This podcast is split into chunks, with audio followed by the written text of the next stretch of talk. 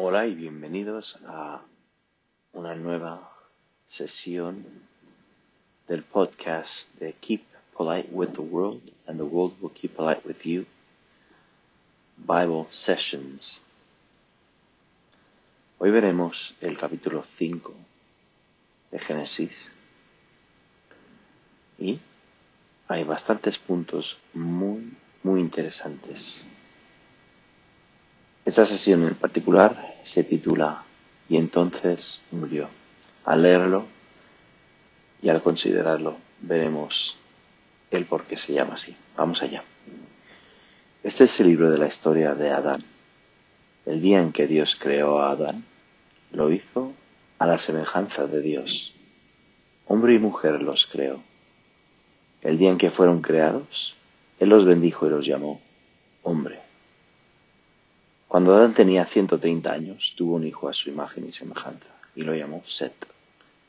Después de tener a Set, Adán vivió 800 años más, y fue padre de hijos e hijas. Así que Adán vivió 930 años en total. Entonces murió. Cuando Set tenía 105 años, fue padre de Enos. Después de tener a Enos, Seth vivió 807 años más y fue padre de hijos e hijas. Así que Seth vivió 912 años en total. Entonces murió. Cuando Enos tenía 90 años fue padre de Kenan.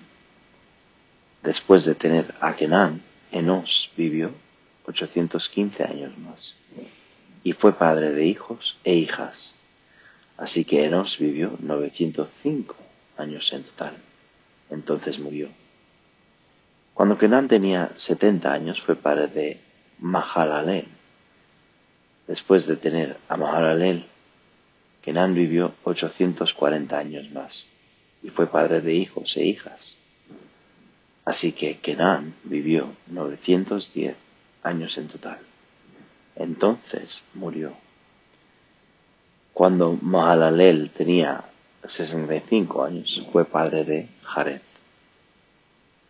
Después de tener a Jared, Mahalalel vivió 830 años más y fue padre de hijos e hijas. Así que Mahalalel vivió 895 años en total. Entonces murió. Cuando Jared tenía 162 años, fue padre de Enoch. Después de tener a Enoch, Jared vivió 800 años más y fue padre de hijos e hijas, así que Jared vivió 962 años en total. Entonces murió. Cuando Enoch tenía 65 años, fue padre de Matusalén. Después de tener a Matusalén, Enoch vivió 300 años más y siguió andando con el Dios verdadero. Además, fue padre de hijos e hijas. Así que Enoch vivió 365 años en total. Enoch siguió andando con el Dios verdadero. Entonces nadie lo volvió a ver, porque Dios lo tomó. Cuando Matusalén tenía 187 años, fue padre de Lamec. Después de tener a Lamec, Matusalén vivió 782 años más y fue padre de hijos e hijas. Así que Matusalén vivió 969 años en total. Entonces murió. Cuando Lamec tenía 182 años, tuvo un hijo. Lo llamó Noé, pues dijo, Este hijo nos aliviará del trabajo y del esfuerzo doloroso de todas nuestras manos a causa del suelo que Jehová ha maldecido. Después de tener a Noé, Lamec vivió 595 años más y fue padre de hijos e hijas. Así que Lamec vivió 777 años en total. Entonces murió. Después de que Noé cumplió 500 años de edad, fue padre de Sem, Cam y Jafet.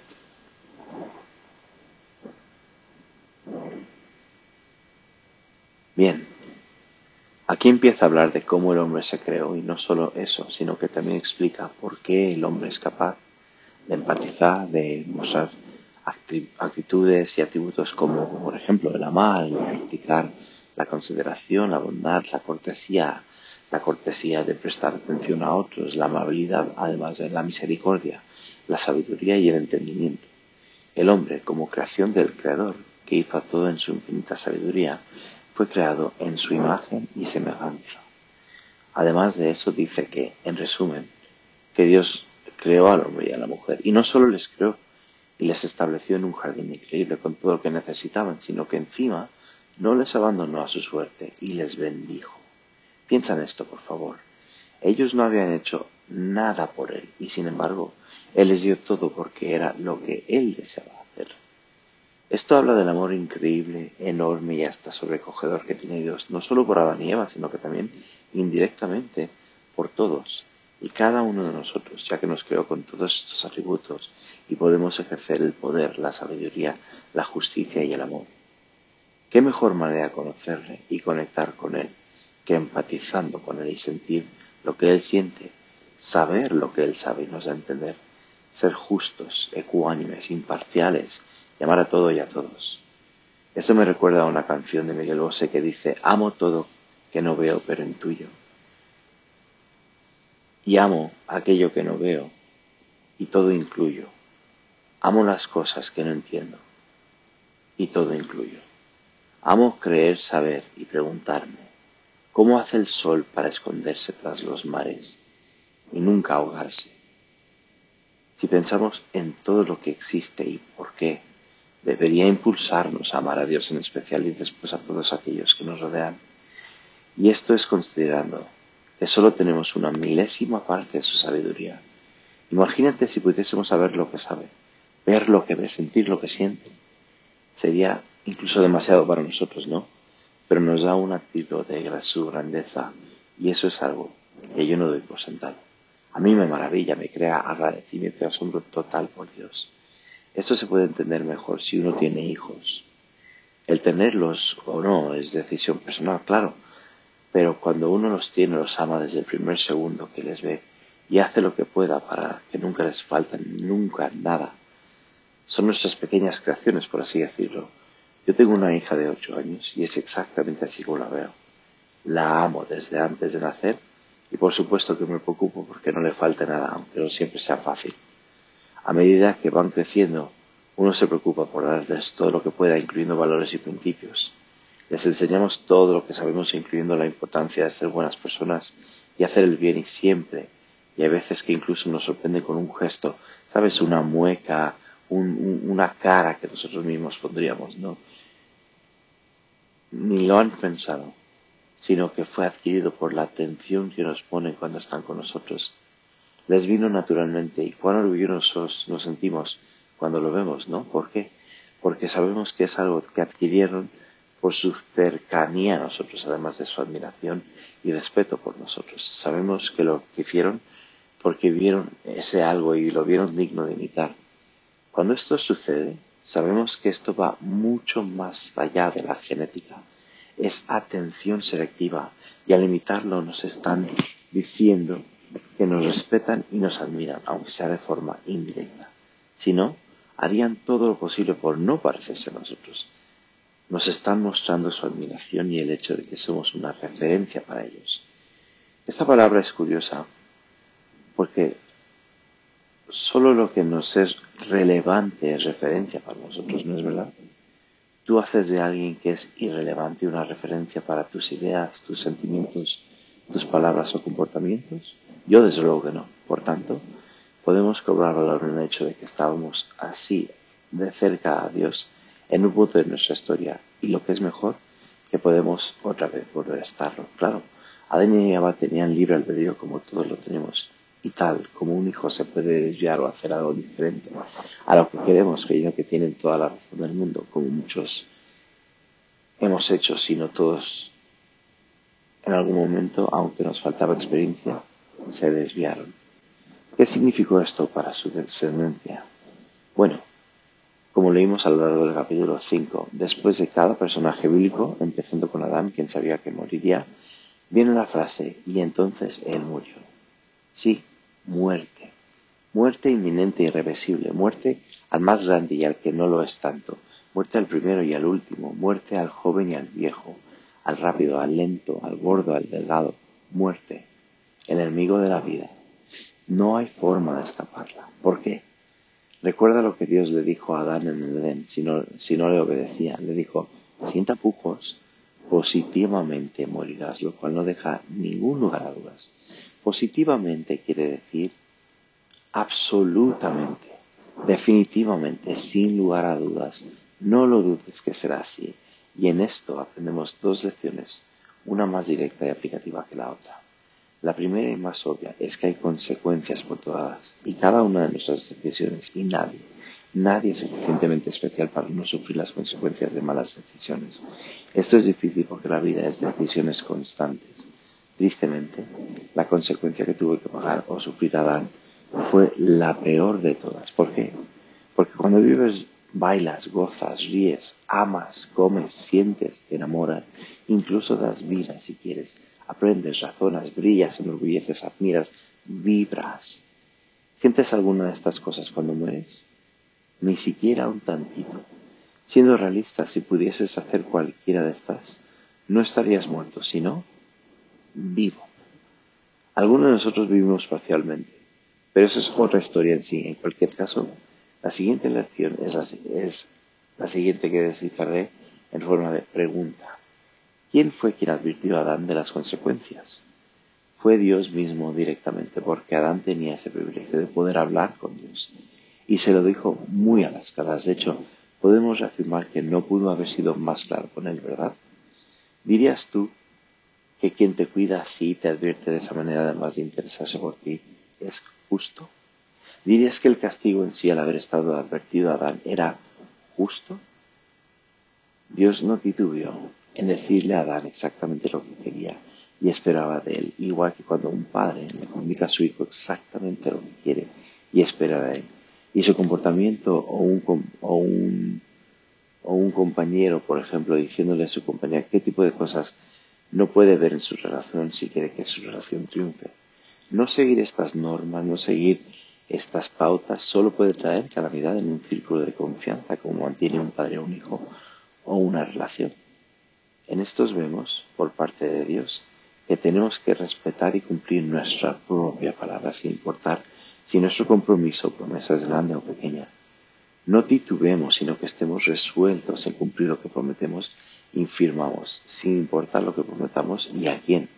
Esto le dice a los demás que vamos en serio y habla una barbaridad de nuestros valores y nuestro valor también, nuestros estándares y calidad humana nuestra integridad y que se puede confiar en nosotros absolutamente.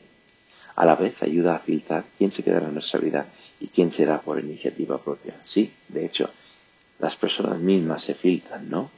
Piensa en esto, por favor. Si un novio le dice a su novia o a una mujer, a su marido, que son muy amables, muy pacientes y amables, pero que no toleran una traición con otra persona, ni siquiera con miraditas, flirteo o el mensajete con otras personas, porque él o ella no le hará eso en la vida. Y después van los compañeros y tontean con otras personas, miran a otras personas y les sonríen con la clarísima intención de llamar su atención. ¿Tienen una razón justificada para sentirse traicionados y quizás hasta dejarles la relación si ha habido traición en especial? Al fin y al cabo, les advirtieron de que ese, eso no iría con ellos y no lo tolerarían, ¿no? Hay personas que intentan culpar a Dios, por ejemplo, de todo esto al decir que si quería obediencia, que por qué puso un árbol ahí que no podían comer y después mandarles no comer de él. Bueno, imaginemos que estamos con nuestra familia y hemos comprado todo tipo de comida y la hemos cocinado y puesto en la mesa, pero les adviertes que el chuletón que hay ahí es tuyo y que ni se les ocurra tocarlo. Si alguien le pega un bocado o le corta un trozo, ¿tienes derecho a enfadarte? Por supuesto que sí, porque más allá de la desobediencia flagrante, están mostrándote que no te respetan mucho tampoco. Imagínate que tú tienes una casa y vienen unas personas a tu casa. ¿Les dejarías decorar tu casa porque están ahí? Suena un poco ilógico, ¿no? Más allá de eso, imagina que les pides que no se sienten en una silla muy específica. Ellos pueden sentarse, reclinarse o pararse donde quieran en tu casa, pero de esa silla les dices que sin duda se romperá si lo hacen y les echarás. ¿Tienen que saber por qué tienes esa silla ahí? ¿O por qué no pueden sentarse en ella? No. Lo único que tienen que saber y tener claro, por cierto, es que no pueden sentarse en ella si quieren seguir estando en tu casa, ¿no? Lo único que tienen que saber es que no quieres que se sienten en ella, o si no, se buscan otra casa.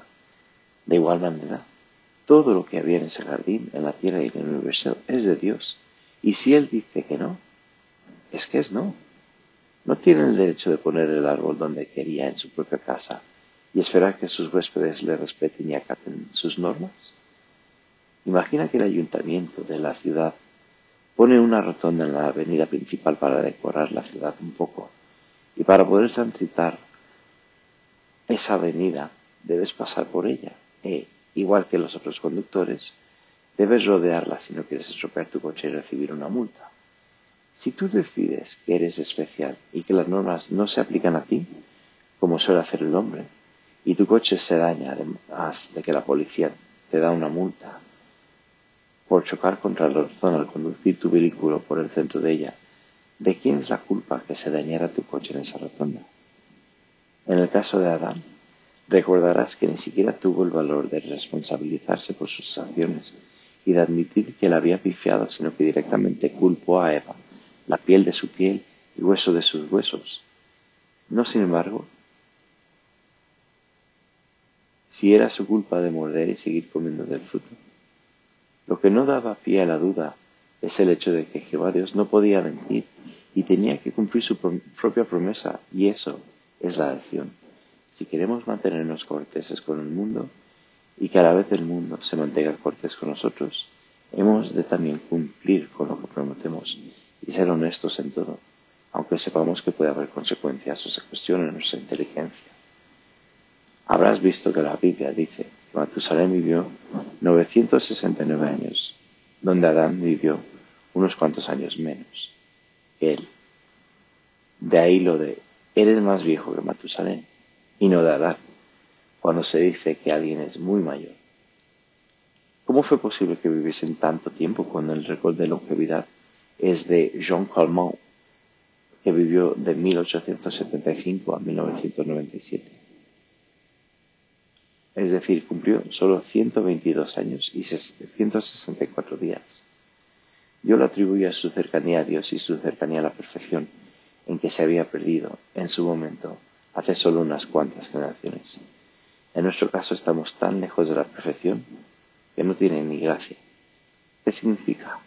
Significa que cuanto más pasa el tiempo, más mayores somos y más nos reproducimos de tal manera que cuanto más pesa el tiempo, y las generaciones más lejos estamos del estado de perfección y más cerca de la imperfección por ser el contrario absoluto. Curiosamente, estando cerca de Dios, estamos más cerca de la perfección. ¿Por qué? Porque los caminos de Dios son perfectos y cuanto más cerca estamos de Él, mejor decidimos y más felices somos viendo con una buena conciencia. Y tenemos conciencia de no tener, o más bien tener un propósito en la vida. Por tanto, no vamos dando tumbos por la vida. Esta es la principal razón de esta temporada. Y de ahora en adelante hacemos esto. Haciendo esto nos garantiza que seremos perfectos en un futuro, lo cual nos da un aliciente más para no quitar a Dios de la ocasión cuando realmente lo necesitamos. ¿Qué me hace estar tan seguro? Bien. Con Jehová Dios teníamos un paraíso y todo lo que necesitábamos. Mira a tu alrededor en el mundo. Parece perfecto y parece la humanidad más cerca de Dios o más alejado parecen ir las cosas perfectamente, nada más lejos de la realidad. ¿Cuál es el punto al que quiero llegar? Muy fácil. Cuanto más cerca estamos de Dios, más cerca estamos de la vida y de la perfección. Literalmente. Cuanto más lejos, más lejos estamos de Dios. Más lejos estamos de la perfección. También literalmente. En resumen, tenemos la capacidad de conocer, y conectar con Dios. Al asemejarnos a Él y podemos imitarle para que nos vaya bien en la vida. Y eso es un regalo que no debemos tomar a la ligera. De no hacerlo, como hemos visto a lo largo de la historia, las consecuencias están ahí y siempre han llevado y llevarán al mismo sendero. Tercero, podemos imitar al Dios al decir la verdad, ser honestos y cumplir nuestra palabra. Y cuarto, cuanto más cerca estemos de Dios, más perfecta nuestra vida, hoy y para siempre. Espero que estos puntos te hayan gustado y más que nada que les des vueltas para poder mantener el mundo cortés y mantenerte cortés con el mundo. Pasa muy buen día. Gracias. Hasta luego.